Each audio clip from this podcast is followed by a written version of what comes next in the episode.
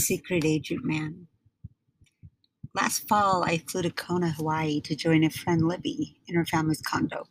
And by join, I mean crash. Also, my parents came along because if I'm going to poach a sweet vacay spot, I'm bringing the fam too. Plus, I'm their favorite daughter, so I kind of have to keep up the charade.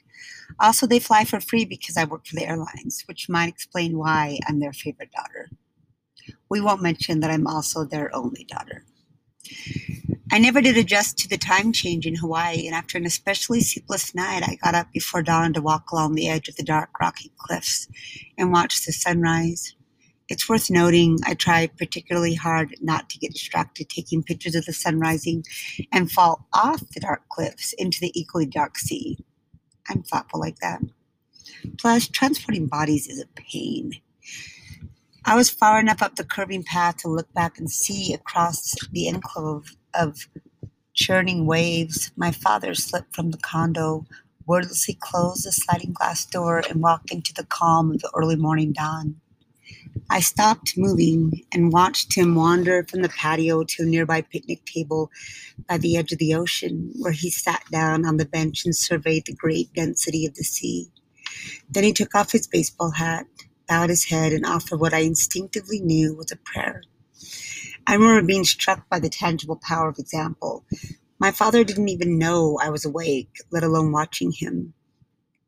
Pretty much, I have mad stalker skills.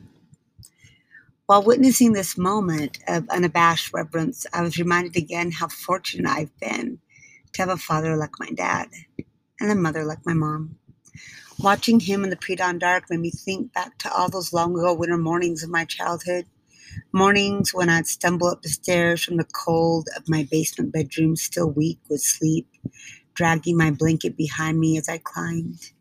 I knew I'd find my dad knew he would be there in his underwear, kneeling in front of the brick fireplace, steadily blowing life into the beginning sparks of a new flame.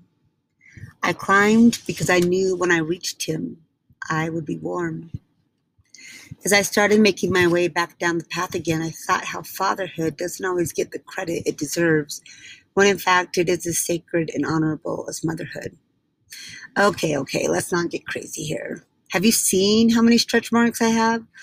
look, it's not a contest. I mean, yes, someone has to be the gold medalist, even if it's by one one hundredth of a second. Just saying. I stopped again, knelt to pull a pebble from my sandal, and carelessly tossed it into the sea.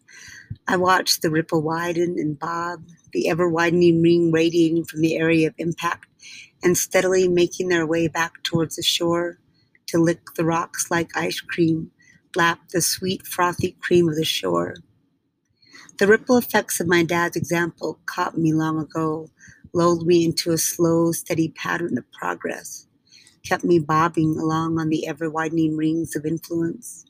His steady momentum pulls me like the tide, tugging at my heart with a gravitational force that seems inbred, second nature, instinctual.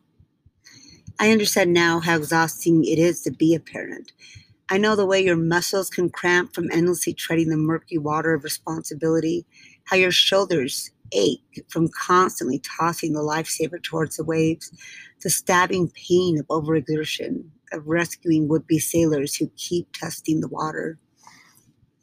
My father, my mother, my captains, they taught me that this is what you steward over a vessel.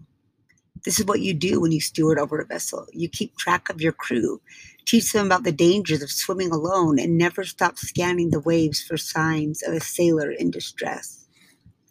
I'm certain my father, like me, like all of us, had moments when all he wanted to do was drift away from the chaos of the reef and just be.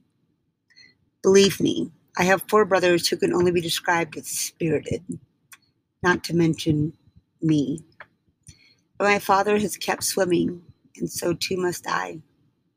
I will follow his lead and stop fighting the waves so hard, learn to allow the swells to move me. I won't forget to come up for air, and I'll remember to look up, to smile into the bright sun, even when the ocean tastes as salty as tears. My father is a CIA agent. Courage in action.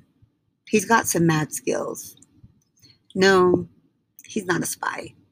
Or maybe he is, but he hasn't told me yet because he doesn't want to have to kill me. He's nice like that.